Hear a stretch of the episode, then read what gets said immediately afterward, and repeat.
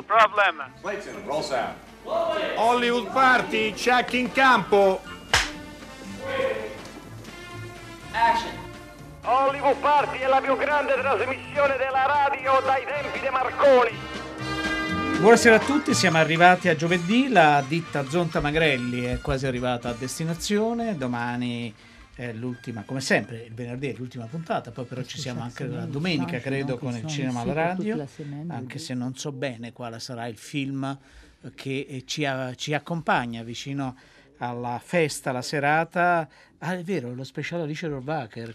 Sì, sì, poi non è esattamente uno speciale, perché alla fine siamo, mm, abbiamo convenuto con Alice Rohrwacher, eh, di Rohrwacher, certo, di eh, raccontare, poi certo allargandoci, questo sì, ma stando per quanto riguarda la narrazione radiofonico barra cinematografica, il suo ultimo film Lazzaro Felice, eh, rispetto invece a una presentazione di tutti i suoi film, così per mantenere eh, l'asse sul cinema alla radio, che questo è. Insomma. Che questo è, come sapete, nelle ultime settimane abbiamo molto ragionato sul uh, cinema italiano, su alcuni film degli ultimi 25 anni, che sono poi i 25 anni nel quale è andato in onda, continua ad andare in onda Hollywood Party, ci sarà una grande serata il 12 di eh, aprile, una settimana prima dell'anniversario vero, vero, e proprio, proprio perché poi l'anniversario vero e proprio cadrebbe nella settimana di Pasqua. Hollywood Party, eh, avete tutti i nostri riferimenti per ascoltare o scaricare in podcast la puntata di questa sera. Io do subito il benvenuto, anzi benvenuti, perché è, è, è doppio al nostro ospite, a Louis-Julien Petit. Buonasera. Buonasera. Buonasera, benvenuto. E buon compleanno. Buon, grazie infinite, grazie infinite. Eh, eh, Louis Julien ha, eh, è il regista di un film che arriverà nelle sale la prossima settimana, se non sbaglio. Eh, sì, no, posso... no, fra due settimane, fra due il 18 settimane, aprile. Che si chiama Le Invisibili, un film che ha avuto un grande successo in, in Francia, che è distribuito dalla Teodora e ne parliamo perché in questi giorni è cominciato ieri l'appuntamento con il Rendezvous, il nuovo cinema francese. E eh, Louis Julien eh, davvero eh, è uno dei, secondo me, uno dei registi. Io ho avuto modo di vedere tutti i suoi film finora, non ne ha fatti cento, eh, quindi perché attraverso i festival e altre cose, ed è veramente un regista molto molto uh, interessante e il successo di questo film, poi vi racconteremo di che cosa racconta e che, co- e che mondo porta eh, porta sullo schermo eh, ed è un dato sicuramente interessante. Abbiamo un paio di notizie, il numero per mandare i vostri messaggi è sempre lo stesso, 335 5634 296. Allora, noi l'aspettavamo questo film, eh, Coppola a 80 anni, finalmente realizza questo progetto accarezzato da, da secoli, voglio di dire, no? Megalopolis, Ce sarà la farà? Un, sarà un mega film proprio. Speriamo per lui, speriamo per noi. Certo, ci ha abituato a delle operazioni mega e quindi, beh, non lo so, mi auguro di sì per lui, certo. Eh, l'impresa è importante, non è, non è però, semplice, non è insomma, semplice ovviamente. Eh, spero, lo spero in forma e quindi ce la farà. Ce la farà, e speriamo di vederlo presto, mentre tutt'altro genere eh, c'è un nuovo film Marvel, siamo al numero 140, no non è vero, credo che siamo ancora sotto i 30, forse il 27 o 28 eh, film che nasce no, da questa incubatrice Marvel, si chiama Black Widow e nel cast ci sarà Rachel Weisz e David Harbour Uh, boh, lo vedremo. Io poi li confondo tutti. Tu riesci a distinguerli? No, vari, no, no, no. Beh, ma anche loro li confondono però ormai. Sì, direttamente. Eh. Cioè, poi tra l'altro proprio okay. letteralmente confondono i personaggi di un film in un altro film. È diventato una grande famiglia. È un unico grande film diviso in 30 capitoli, se mai arriveranno al trentesimo. Però, insomma, piace. Ah, vedi, qualcuno ci chiede a quando la stangata al cinema alla radio? Ma non l'abbiamo fatta la stangata? Secondo me l'abbiamo fatta. Ma eh, dobbiamo andare a verificare nei nostri archivi. Sì, credo perché... che sia stata fatta, potrei averla fatta anch'io proprio agli albori del cinema alla radio, penso. mi pare, non mi ricordo però. Eh. Eh, verificheremo, se non l'abbiamo fatto lo, lo, faremo molto volentieri. Allora, come ormai ben sapete, eh, al posto del quiz fino al 12 aprile vi stiamo proponendo spezzoni dell'archivio eh, del cinema del cin- di Hollywood Party di questi ultimi 25 anni, seguendo una progressione anno per anno. Siamo quindi arrivati, ci stiamo avvicinando a, al 2019, cioè ad oggi, siamo in questo caso nel 2012, il 5 dicembre, quando abbiamo avuto l'onore e la fortuna di avere qui in diretta ospite il grande Ken Loach. Eh, Ken Loach che eh, presentava La parte degli angeli, un film che ha avuto un'importante eh, fortuna. Allora qui ve lo facciamo sentire in due segmenti eh, perché volevamo eh, così eh, che si esprimesse sia sulla parte degli angeli sia su un'altra domanda che poi vi lancerò. Hollywood Party com'era? Hollywood Party è la più grande trasmissione della radio dai tempi di Marconi. Sì, buona la venticinquesima. But what is facing these kids is really a future of despair. Quello che si trovano di fronte questi ragazzi è un futuro di disperazione. Um, I mean, in, in our country we have a million young people out of work. Um, I know the situation is very bad here. Um, we're, the world is offering them a future with no possibility to plan it with any security. Nel nostro paese abbiamo un milione di giovani disoccupati e so che la situazione non è certamente migliore neanche da voi. Si trovano di fronte a un futuro molto difficile. Um, and what changes things for Robbie? Two things change it. First of all, he has a his girlfriend has a baby, so he has a longer time span. Ci sono due cose che cambiano la situazione per Robbie. Intanto che la, la sua fidanzata ha un figlio, questo cambia naturalmente il suo rapporto con il, con il tempo che ha di fronte. And also the, the supervisor, as you say, Harry, who works with him, uh, or who, who, who um, is responsible for him, um, gives gives him a chance, uh, gives him some responsibility. E come dicevi prima, l'assistente sociale Harry che lavora con lui gli dà una chance, gli dà un'opportunità.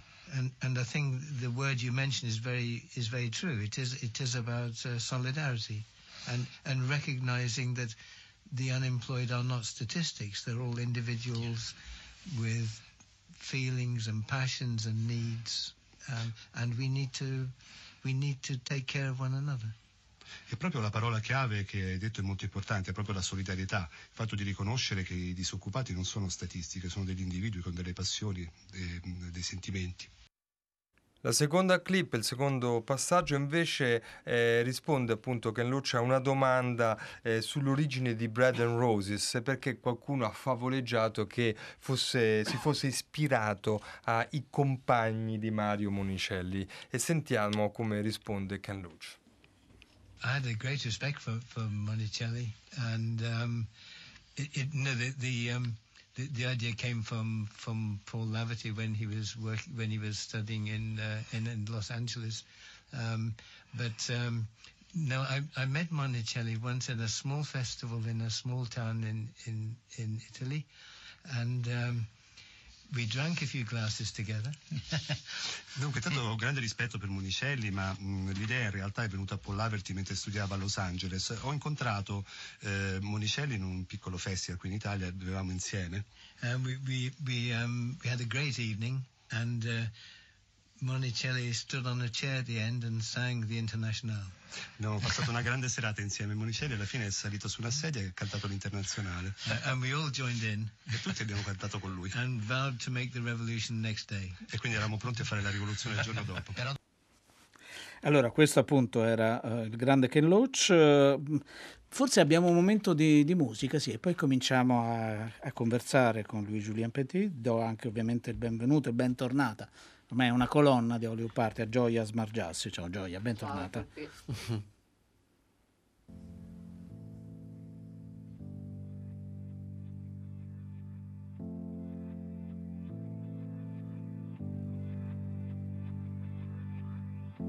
Life is like a cannonball. I'll be waiting by the phone. Must be dreaming on your own. You must be dreaming on your own. There's your sister on the phone.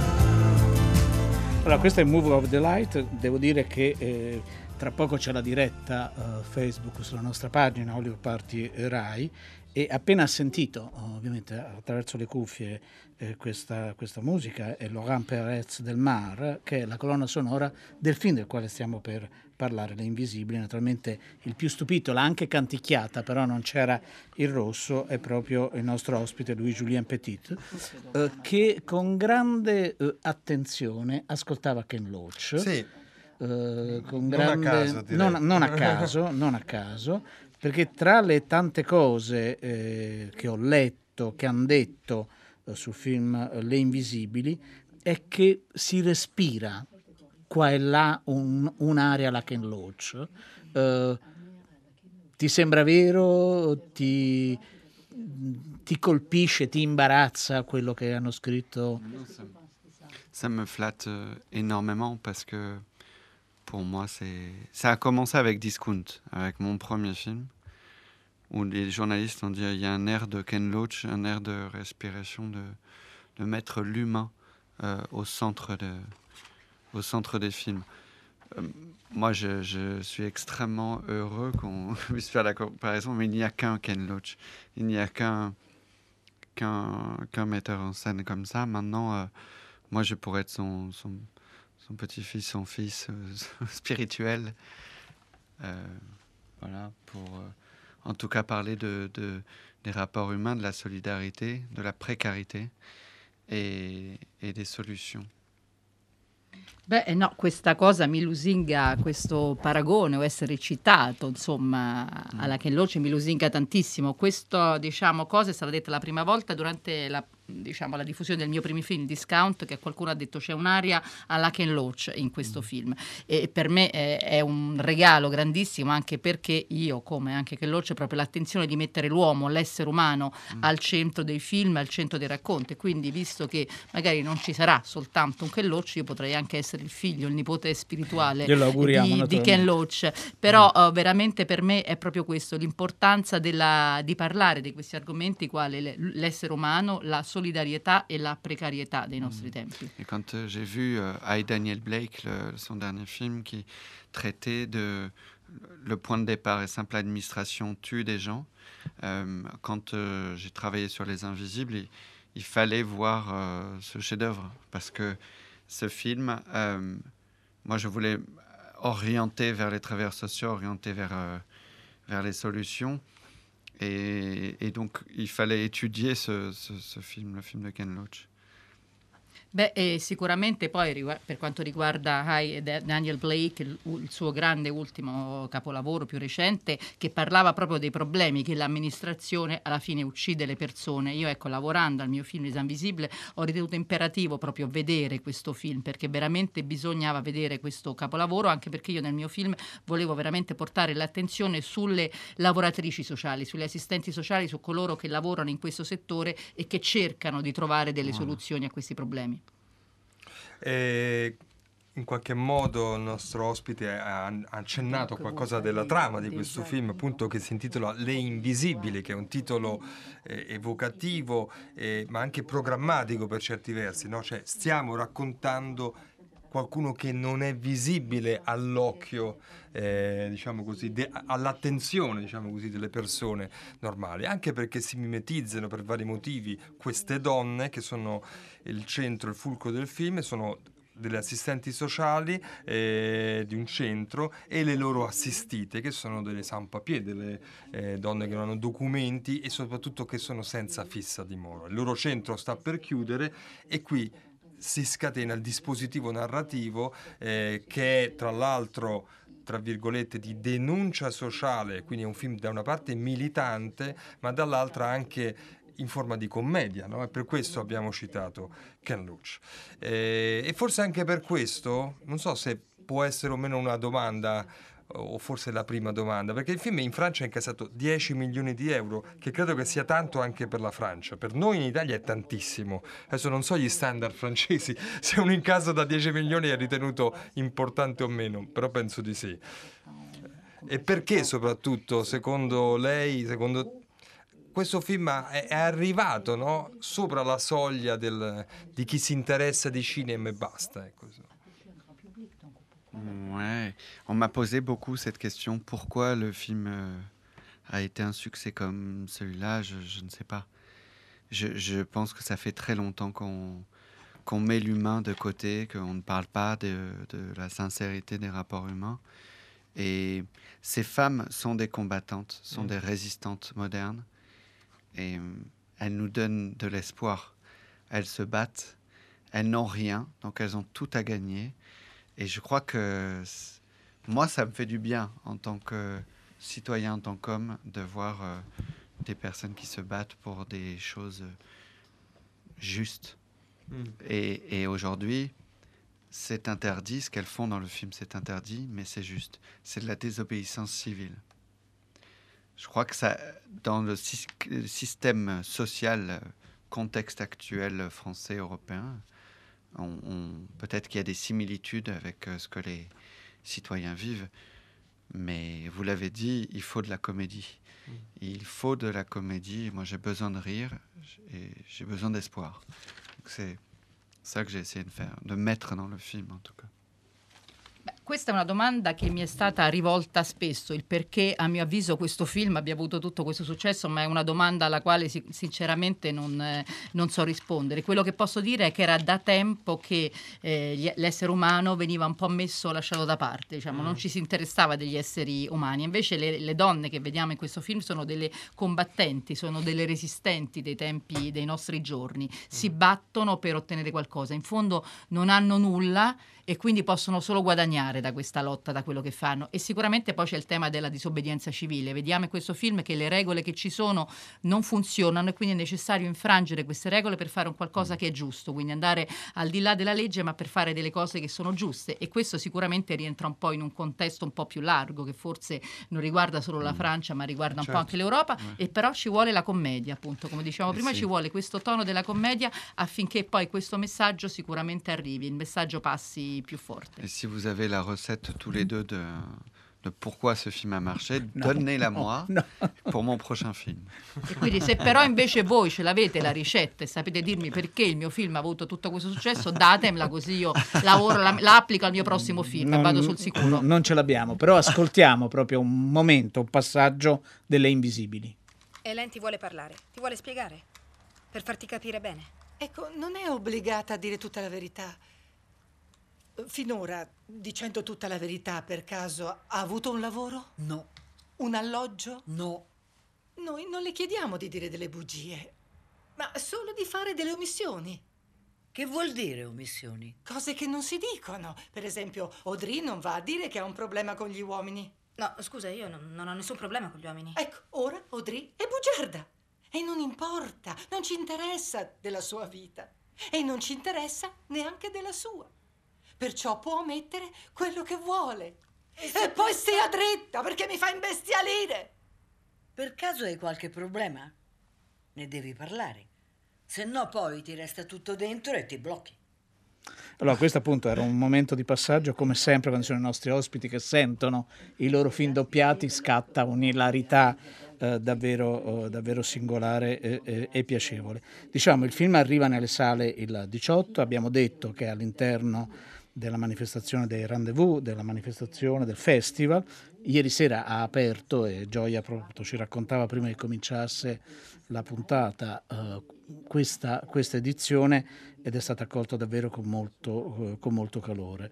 Uh, volevo tornare eh, al film, avete capito no? il contesto nel quale ci, ci si muove, questo affrontare dei temi concreti che non sono te- solo temi francesi, in Italia ne sappiamo qualcosa, anche in discount no? c'era questa vena di commedia eh, che rende secondo me più immediato il rapporto con dei temi così, eh, così complessi.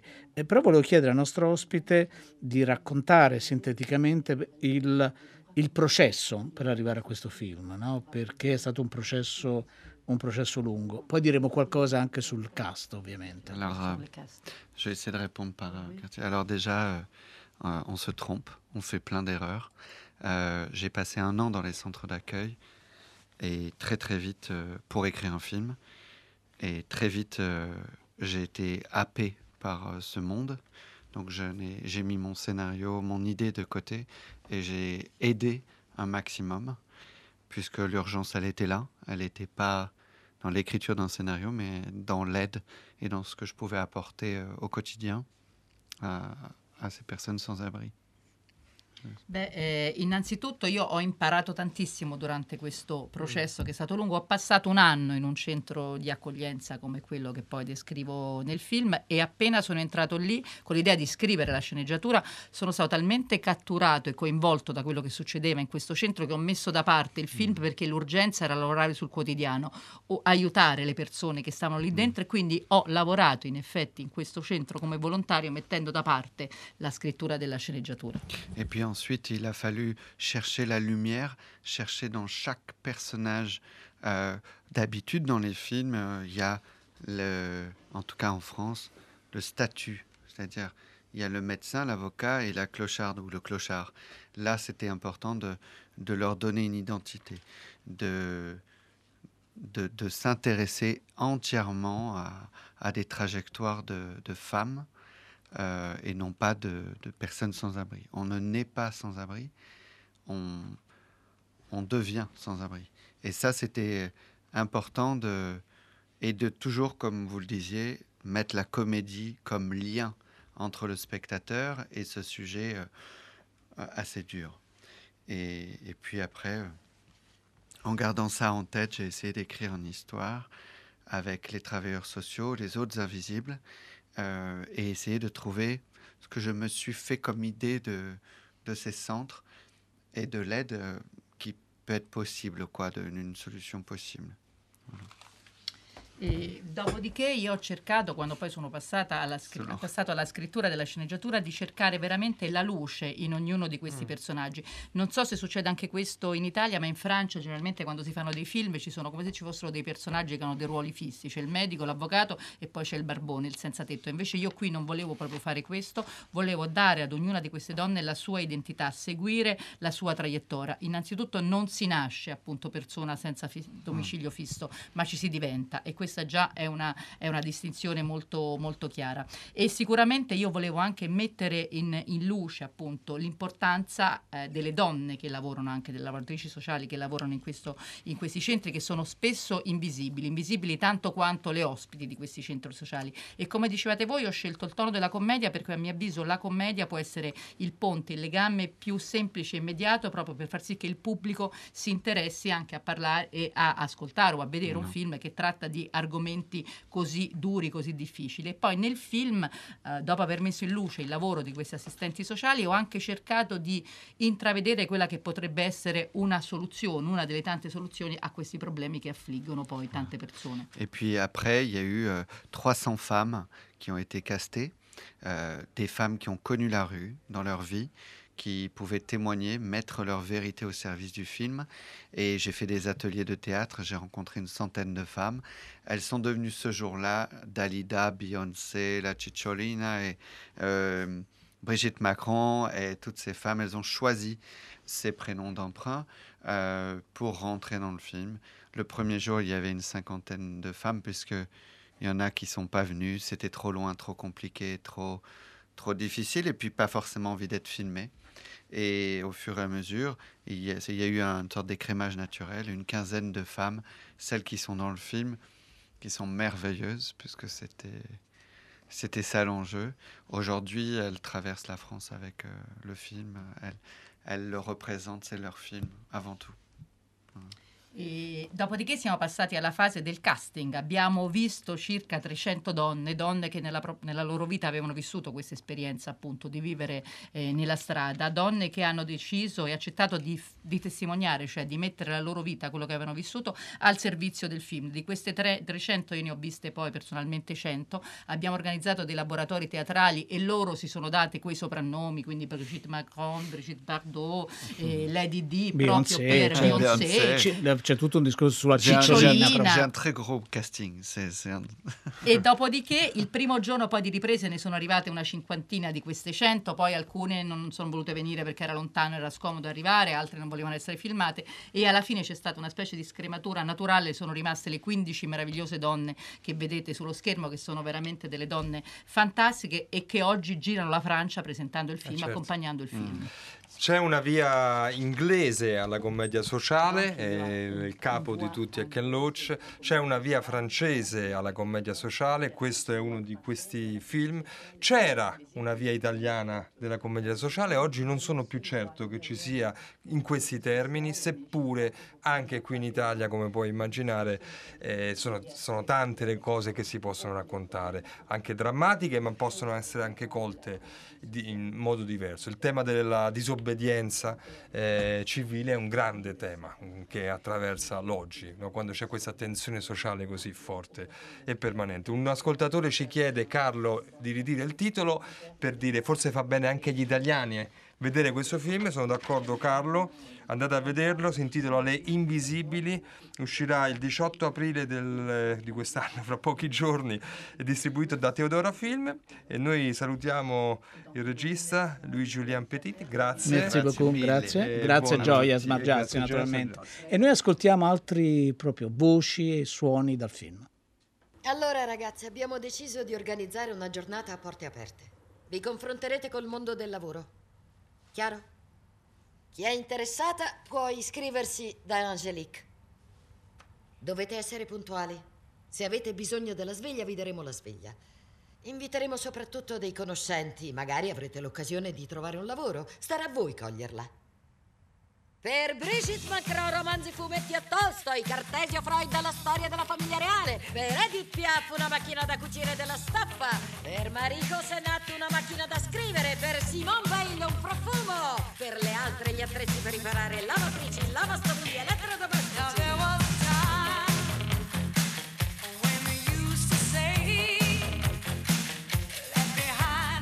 Creato una cartella con i loro curricula. Tu potresti aiutarmi con l'impaginazione, se ti va.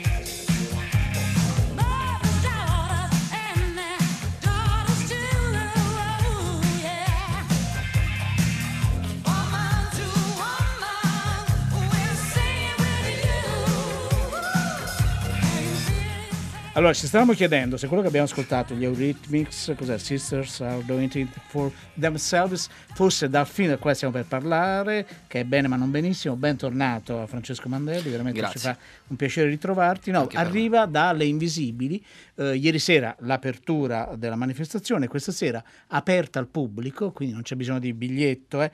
ovviamente finché non finiscono i posti alle 20.30 al centro San Louis, nel centro proprio di Roma, potete vedere eh, in anteprima eh, le, eh, le invisibili. Allora, qui abbiamo un elegantissimo, perché adesso lo vedete anche nella diretta Facebook, eh, ma non perché non lo sia in genere, no? anche quando sei venuto a trovarci al Festival A di Roma, Roma. però era più eccentrico. Aveva un Nella- cappello, aveva mi una pare, vero? più eccentrica, Perché ero vestito da regista. Bella. perché Allora- giravo in quei giorni, quindi io dovevo essere tra... ah, Perché fare il regista anche lì c'è un ruolo attoriale che Hai comunque ragione, uno deve hai fare. ragione, no? hai ragione. Allora, ne abbiamo parlato, eh, però ne parliamo di nuovo con un grande piacere perché arrivano alle sale proprio a partire da, da oggi, bene ma non benissimo, finché era stato presentato a Roma nella sezione Alice nella, eh, nella città ed è vestito così perché ovviamente la- il regista deve poi spogliarsi del vestito e diventa poi il, Il sostenitore, presentatore del il film, presentatore, esatto. il presentatore del film e quindi vieni da un lungo tour quotidiano Sì. ma anche di questi, di questi giorni. Come, sta, come reagiscono gli spettatori, il pubblico? Che cosa, che cosa accade? Ma devo dirti che sta capitando una cosa che fondamentalmente non era mai capitato con i miei film, nel senso che c'è una fantastica reazione da parte di tutti, devo dire quasi all'unanimità. E questo mi fa molto piacere perché bene ma non benissimo è un film indipendente, io dico con le spalle strette, nel senso che è un film diciamo piccolino e che riesce in questi giorni, grazie secondo me anche all'affetto delle persone, a trovare il suo spazio per tan- quantomeno far sapere che c'è, insomma, è un film diverso che non ha un cartellone, che non ha un cast incredibile. Per me lo è perché la protagonista Francesca Giordano, secondo me, è, è un'attrice fantastica, secondo me farà tanta strada. Chiaramente aiuta sicuramente il tema che il tema del, di fondo del- Francesco, del ne parliamo? bullismo. Certo, ce- entriamo certo, perché certo. abbiamo un ospite al, al telefono al quale diamo il benvenuto che è Fabrizio Bentivoglio. Ciao Fabrizio.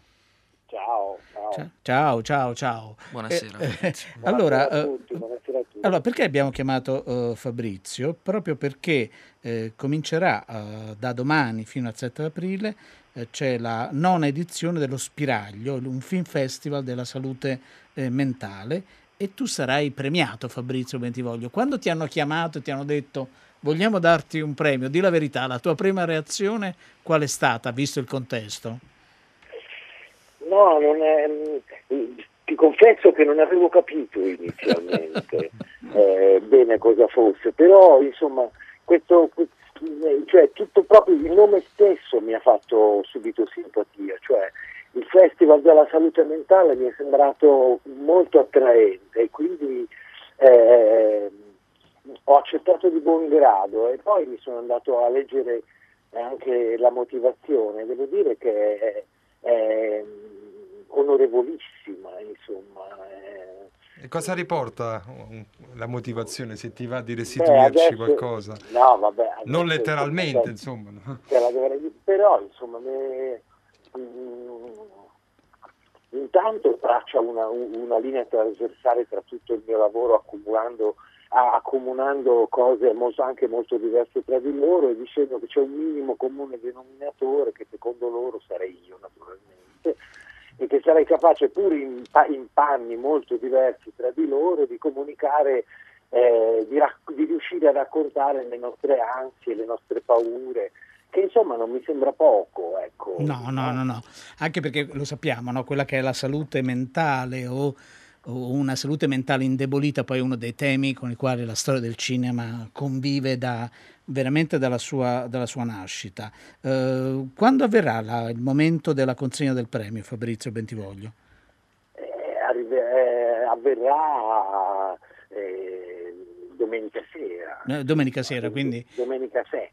domenica 7. A Roma, eh, non Sì, sì, no, no, l'abbiamo a- no, l'abbiamo detto. A Roma al MAX. Al MAX, sì, sì, al Museo Nazionale delle Arti del XXI secolo. Fabrizio, grazie. Vabbè, ti festeggiamo anche noi e, e leggeremo attentamente poi la motivazione perché... po- No, no, non la leggiamo in diretta, però ce la leggiamo, da- ce, ce la leggiamo poi con calma. no. No, no, lo facciamo con grande eh, piacere e congratulazioni. Grazie Fabrizio. Grazie a voi. Grazie, buona serata. Allora, torniamo a parlare di bene ma non benissimo. Sì. Appunto, Francesco, prima, Francesco Mandelli, prima accennavi Sì. A un tema eh, che è un tema eh, che nonostante tutto rimane di un'attualità eh, imbarazzante, lo Sì. dico, no? perché siamo costretti a prenderne atto, i giornali per fortuna Certo. lo, lo- lo raccontano. Sì, noi abbiamo cercato di farlo chiaramente con, con leggerezza, perché questo, bene ma non benissimo, parla di bullismo, ma non è un film d'inchiesta, non è un film giornalistico, è un film molto semplice, anche nella sua ingenuità proprio della storia, una favoletta, insomma, di- che parla di adolescenza, che sullo sfondo appunto il tema del bullismo, e lo abbiamo raccontato intanto da un punto di vista femminile.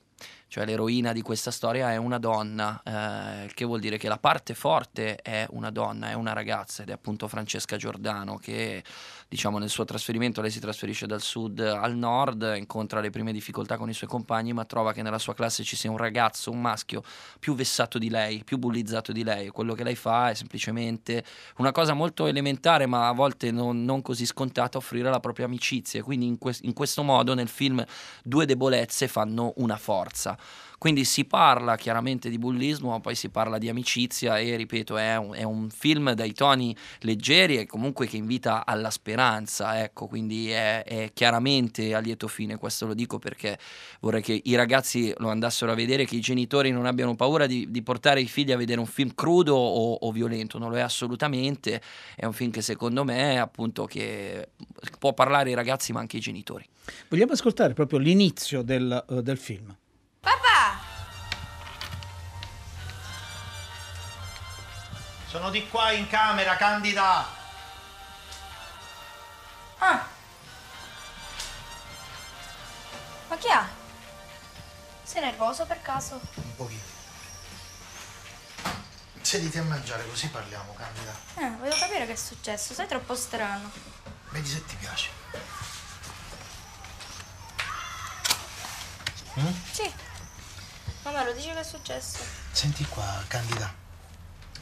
In salumeria da papà le cose non vanno tanto bene. Perché la gente preferisce andare al nuovo centro commerciale perché dice che risparmia, risparmia. Ma da te ci vengono sempre in salumeria. No, non vengono già da mesi, Candida. Allora io mi sono sentito con lo zio Vito, che se n'è andato tanti anni fa a Torino, tu neanche te lo ricordi perché eri picciridda. E lui mi ha detto che ci può dare una mano, che ci può aiutare. Scusami, eh. Ma come fa ad aiutarti? Sei a Torino. Lui lavora in una pizzeria al ristorante e sono sempre aperti, di giorno, di sera, e hanno bisogno di un'altra persona che, che lavori lì. E tu devi andare là? Mi, ogni mattina alzarsi presto. Torino, Palermo, c'è tanto, guarda. Poi se lo vuoi fare. Io l'ho mandato il curriculum al centro commerciale, Candida. Ma l'hanno mandato sicuramente tutte le persone di Terrasini che vogliono andare a lavorare lì. E con tutti questi laureati in giro, tu che pensi che chiamano a papà tuo? Tra poco io faccio 50 anni. Ormai in questo paese tutti i laureati si mettono a fare l'operaio, il fattorino, il salumiere. E tuo papà che è vero salumiere che cosa si mette a fare? Scusi, allora io perché vado a scuola? Perché studio? Ecco, avete sentito già eh, l'impronta del film, questo dialogo Sì. serrato, serratissimo tra padre e figlia. Siamo, come diceva prima Enrico, proprio all'inizio del film, quando in qualche modo viene annunciato alla figlia questo progetto. Questo e lei- trasferimento. e, e- e poi mh, vorrei chiederti qualcosa proprio sulla- sui dialoghi, eh, sulla Sì. scrittura del film, perché poi questa ragazza ha sempre un asse molto centrato, no? Cioè riporta tutto a una concretezza, avete sentito, Sì. anche una, a una saggezza, diciamo così, eh, che eh, scompensa eh, Sì. ed è anche un po' una sua arma. Sì. Ecco, mh, questo come è avvenuto nella scrittura del film? Eh, cioè, quanto hai ascoltato, non so, la protagonista? Cioè, come l'avete scritto questo film? Allora, no, io intanto non ho purtroppo firmato la sceneggiatura, nel Sì. senso che ho chiaramente lavorato sulla sceneggiatura quando poi sono eh, entrato a far parte del progetto come regista e, e delle cose, molte cose magari sono state anche cambiate, aggiunte, migliorate, insomma abbiamo cercato anche di sistemare il film. La cosa che io ho cercato di fare era di mantenere la realtà di questi ragazzi, cioè mh, quando noi arrivavamo sul set la mattina io facevo provare la scena a, Francesca e anche agli altri ragazzi che erano nel, nel cast e gli dicevo oggi dobbiamo dire questo però non attaccatevi a quello che c'è scritto cercate di, di- di farlo vostro. Io gli facevo fare la scena senza macchina da presa solo io e loro perché volevo vedere come loro la vivevano con naturalezza. Dopodiché io mi adattavo con la macchina a spalla a quello che loro facevano. Quindi loro sicuramente si sono un po' rimodellati i, i dialoghi. E poi io cercavo una cosa. Siamo in un periodo in cui deve essere tutto molto veloce, tutto serrato, perché veniamo da questo tipo di cosa, quest'ansia. Invece ho cercato di dare al film anche dei momenti in cui i dialoghi fossero anche più dilatati, più larghi, perché non, non c'è bisogno sempre di correre. Ed è vero che i ragazzi vanno a mille, però io mi ricordo quando ero adolescente c'erano anche dei momenti di estrema riflessione. Io guardavo fuori dalla finestra per un'ora e guardavo la collina che era dietro casa mia fantasticando e quello era un momento di, di- di- di stallo in qualche modo. Io volevo comunicare anche questa cosa rispetto all'adolescenza. Quindi sicuramente il film parte da una scrittura che è, è sicuramente quella della favola classica e poi sui dialoghi, insomma, ci abbiamo lavorato con loro, devo dire che Francesca ci ha messo tanto del suo. Lei è veramente una ragazza che ha, nonostante l'età, una grande consapevolezza e mi diceva, senti, ho pensato di dire questo, ho pensato di dire quell'altro. Quindi io, la- se, era, se era coerente con il film, la facevo assolutamente andare nella direzione sua perché mi restituiva realtà. Eh, Francesco Mandelli, bene ma non benissimo, avrà una vita oltre che nella sa- nelle sale, come dicevo, è uno dei film che escono oggi, ma anche all'interno delle scuole. Sì. capito, state proprio, Sì. eh, no, avete già organizzato, ci sono molte, Sì. eh, molte richieste. Questo vuol dire che tu lo accompagnerai laddove è possibile? Spero tantissimo. Allora, devo dire che noi abbiamo fatto quelli che si chiamano i matinee, cioè abbiamo portato il film a scuola la mattina e i ragazzi hanno amato questo film. Que- questa cosa mi fa estremamente piacere. I ragazzi, così come i professori, così come i genitori, perché secondo me, come dicevo prima, nella sua ingenuità, tenerezza, poi alla fine riesce ad arrivare dritto al punto e probabilmente a volte anche dritto al cuore. Quindi io assolutamente vorrei poterlo portare in giro tutte le volte, sicuramente lo farò tutte le volte che posso, quindi eh, speriamo di, di incontrare i ragazzi e di poter parlare di, di questo tema direttamente vis-à-vis con loro. Senti, e come eh, un film naturalmente non può risolvere questo problema? Certo. questo è abbastanza evidente, può però mettere a fuoco un problema ed è interessante perché anche il, il regista che è stato con noi nella prima parte della trasmissione che parla appunto delle persone, de- delle senza tetto, perché tutto concerne sulle donne, e sceglie però una chiave di, eh, di commedia, Certo, di leggerezza. Tu hai fatto la stessa cosa, no? Eh, ed è per te perché potevi fare anche un film molto drammatico, molto cupo, Sì, molto... invece la, la chiave della, della commedia eh, ancora è un dispositivo narrativo che in questi casi può aiutare moltissimo. Certo, allora voi parlavate di commedia sociale, il mio film no, è è una commedia che, che tratta un tema magari più profondo e che, che andrebbe approfondito, però io penso che la risata, che quel tono di leggerezza riesca ad arrivare alle persone in maniera molto dritta e riesca in qualche modo ad aprire anche il cervello delle persone. Il concetto è che secondo me quest- la commedia con l'anima è una cosa che secondo me è preziosissima e io quando ho letto la sceneggiatura ho trovato che questo film avesse comunque un'anima nobile e, e sicuramente questa cosa, questa empatia arriva alle persone, rende il film molto più accogliente e anche digeribile, no? Perché poi alla fine quest- noi lo facciamo per intrattenimento, vogliamo intrattenere.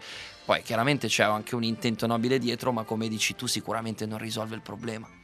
Grazie Francesco Grazie. Mandelli, Grazie è a voi, un grazie. piacere sentirti parlare. Grazie, grazie. Eh, bene, ma non benissimo. Dal 4 aprile, cioè da Oggi. oggi. Da oggi, da Quindi stasera, Parliamo da di stasera. qualcosa che potete verificare se Esatto, volete subito. esatto, esatto. Eh, chi ha fatto la trasmissione? Francesca Levi, Maddalena Agnisci e con loro eh, Aldo Pantaleoni che ci ha permesso di andare in onda e la redazione Massimiliano Bonomo, Alessandro Boschi, Erika Favaro. Poi c'erano ospiti con noi Louis Julien Petit e Gioia Smargiassi che lo ha tradotto, Fabrizio Bentivoglio al telefono e Francesco Mandelli qui con noi in studio, Enrico Magrelli. E Dario Zonta, noi vi lasciamo in compagnia di un nuovo appuntamento, come sapete per tutta la settimana, Tre Soldi vi propone L'Aquila, storie di ordinaria solidarietà, ordinarietà anzi, chissà perché vedi a forza di parlare di solidarietà sociale, ho cambiato il titolo, chiedo scusa agli autori, e quindi di straordinaria ordinarietà, naturalmente sono dieci anni dal sisma eh, aquilano e, un- e il eh, radiodocumentario racconta come un gruppo di ragazzi che sono dell'Aquila ma anche non dell'Aquila eh, ragionano su quello che è accaduto nella città abruzzese prima e dopo il sisma. Noi vi aspettiamo domani con una puntata ricca di ospiti come sempre. State bene, buona serata.